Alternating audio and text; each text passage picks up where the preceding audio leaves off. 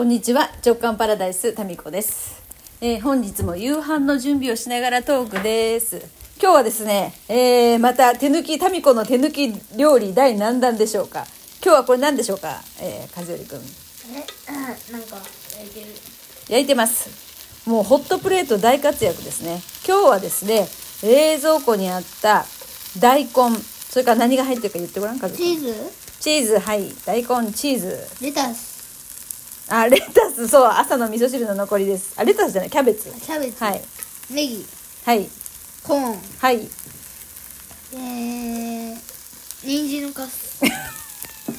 人参のカス言うな。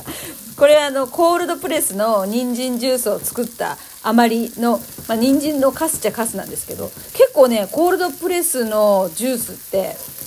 そのなんだか残り部分が多いんですよね、うん、そうですから、まあ、それの活用にね、結構頭を悩ませるんですけど、今日は大根餅です、はい、この大根もう1本入ってます。それで人参とか今言った材料とちょっと米粉を混ぜてただ焼くだけ。これがねめっちゃ美味しいんですよ。もちもちしててね、美味しいよね、うん、うん、なんかあと焼くだけ。この大根をこうすりおろすというか、細切りにするのがもうちょっと面倒なんですけど、まあそこはね単純作業なんで、やって、で今これ焼いているところです。あと出来上がり待ち。もうホットプレート料理最高。もう、今ねこれハマってますね。楽ちんなんでね、うん、はい。ということで、なんかねこのお正月からのね、年末からの流れでもううちね食材をもう無駄にしないっていうこと。まあ、これ常々気をつけてはいるんですけど、ついさうっかり賞味期限がとか なんかこれどうやって使うのかとか言ってる間にこうちょっと旬を過ぎてしまうものとかってあるじゃないですか。でそういうものをもうできるだけなくす。で、その一環としてですね、買い物に 極限までいかないという、あれこう言ってきたことだから違うかいうことをやっておりまして、で年末からですね一回も食材を買いに行ってないんですよ。で今日ちょっと卵がなくなったので買いに行ったかなみたいな、うん、そういうことでですね、あんまりこうそのなんかな意味もなく買い物に行かずに冷蔵庫にあるもので頑張って作ってみるっていうこの課題をですね自分に課してるんですね。でまあ、そうなるとこういろいろとある材料を混ぜて焼く、こういう大根餅系とかね、カレーとかさ、なんかまあそういうこう鍋物ただ焼くとかが多くなるんですけど、まあ、それはそれで結構ね美味しいんですよね、うん、なので今日はこのね大根餅結構カリッカリに焼けてきました。大根餅でね検索してみてくださいよ。結構美味しい、美味しいです。いろんな作り方があって、なんで大根こんなもちもちになるんだろうって不思議よね、うん、美味しいんですよ。これが食物繊維もねたっぷりですし、まあそういうことで、でねそうこのね冷蔵庫の中にあるものをもう何も残らず活用するっていう状況が結構ね楽しくて、私的に。で今日もその、まあ、この大根餅とあとご飯もね炊いてるんですけど、これは炊き込みご飯で、これにもその人参のカスが入ってるんですけど、これは何かというとおせちについてたアワビの煮物みたいなのがあってね、でそのアワビの煮物のだし汁が一緒についてたんですよ。でそれもまあ使おうと思えば使えるっていうことはちらっと書いてあったんですけど、でそれで炊き込みご飯を作りました。であとねお正月のかまぼこも中に入ってます。あとあとこれね舞茸も一緒に入れましたみたいな炊き込みご飯をねそれで作ったりとかするのがなんかねすっごい自分的に満足度が高い。なんだろうねこの使い切ったぞみたいな。で、さっきさ Facebook にちょっと投稿したんですけど、使い切ったでいくとね、このジップロックってさ1回だけで捨てる人ってまあいないと思うんですよ。何回もこう使うじゃないですか。その時に洗って乾かす方法って今までね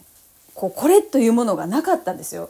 なんか裏返して洗濯物と一緒に干してみたりとか、食洗機の中に入れてみたりとかね、いろいろするんだけど、やっぱりそのジップロックのこのなんか端っこの方に水滴が少し残るんですよ。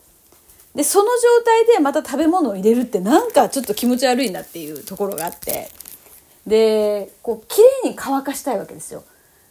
でいうのがあったところ、インスタのさ、そういうこうちょっと生活の知恵系のネタをアップしてる方がジップロックのね乾かし方をアップしてくれててね、それがねジップロックの中に磁石を入れて、でジップロックの中からこう冷蔵庫とくっつけちゃうんです。だから口の部分がこう開いてる状態になってるんですね。でこれがねめちゃめちゃすっきり乾くんですよ、中の端っこの方まで。でこうやってジップロックを何回も何回も使ってるんですけど、ジップロックその結局そのどのぐらい使えるのかな実験を今しててこれもなんかこうジップロックを使い切るみたいな、まあ結構長持ちしますよね。うん、なんかこうやってね使い切るっていうことに、使い切るとか生かすとかね、そういうことになんかすっごい喜びを感じるっていうことをね、なんかこの正月思い出しましたね。だからその逆もあって、使い切れなかった時、無駄にしたなとかっていう風になるとすごくねなんかこうもやっとするというか嫌な感じがするんですよ、自分的に。でまあこういうのなんか貧乏症とかね、なんかそういう感じに映るかもしれませんけど、まあ自分的にそのなんか幸福度が高いんで、これはね一つゲームみたいな感じでやってみようかなと思ってるんですけど、でもう一つね、使い捨てと言いながらめちゃめちゃ実は寿命が長いものがあってですね、私6月にインドに行く時に最初ね、インドその泊まるところは結構そのなんだろう、洗濯物も乾かないし、まあ雨季なのでね乾かないし、なんか下着も使い捨てみたいなものをね持ってった方がいいっていうふうに聞いてたんですよ。なので使い捨ての綿の下着を買ったんですよね。結構まあ安くね、入院する時なんかに使うようなそういう使い方もあるみたいなんですけど、まああるんですよ。でそれを買ったら綿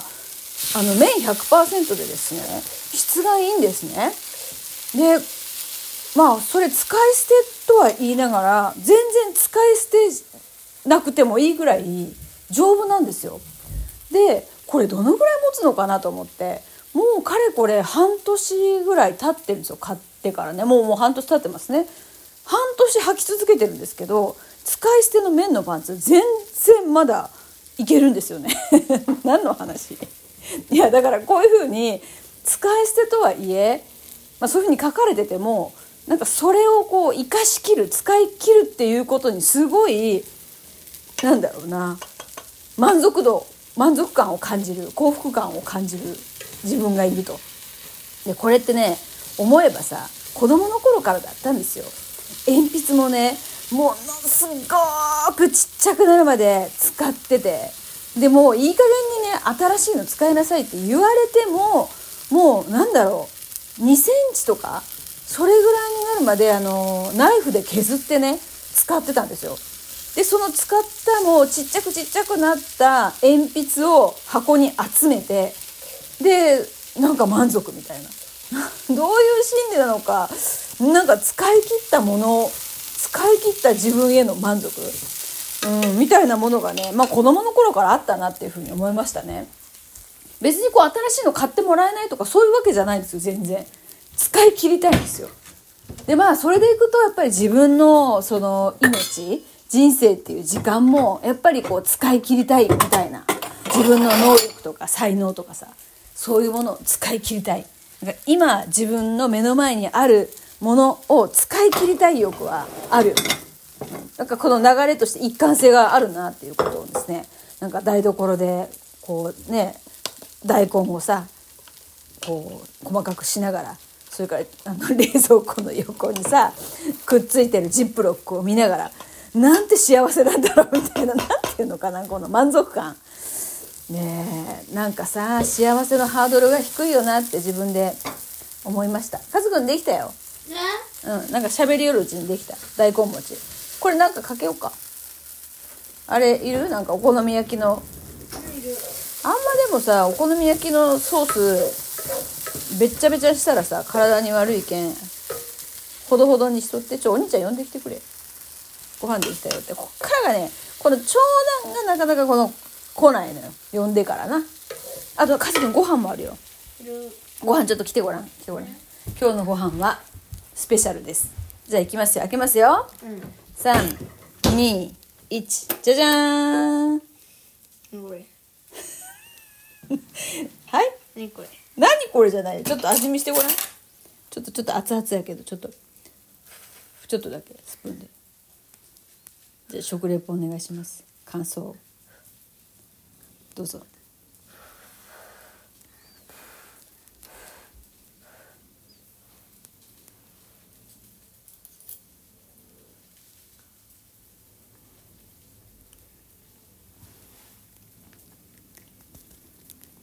どう？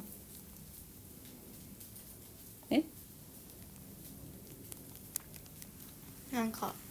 魚の味がする。魚じゃなくて、うん、アワビの味ね。あんたアワビ食べてないか。アワビあんま好きじゃなかったよね。なんかそんな魚介系の味がするやろ、うん、これアワビの出汁が出てる、あの高級な。美味しい、うん、美味しいやろ。何が入っとる？かまぼこと、うん、きのこ、うん、と人参のかす出ました。またここにも登場しました、人参のかす。もう人参ね、ゾンビのように襲ってくんですよ。もうよみがえるじゃあ今日はこの辺で、それではまた明日の朝ライブで。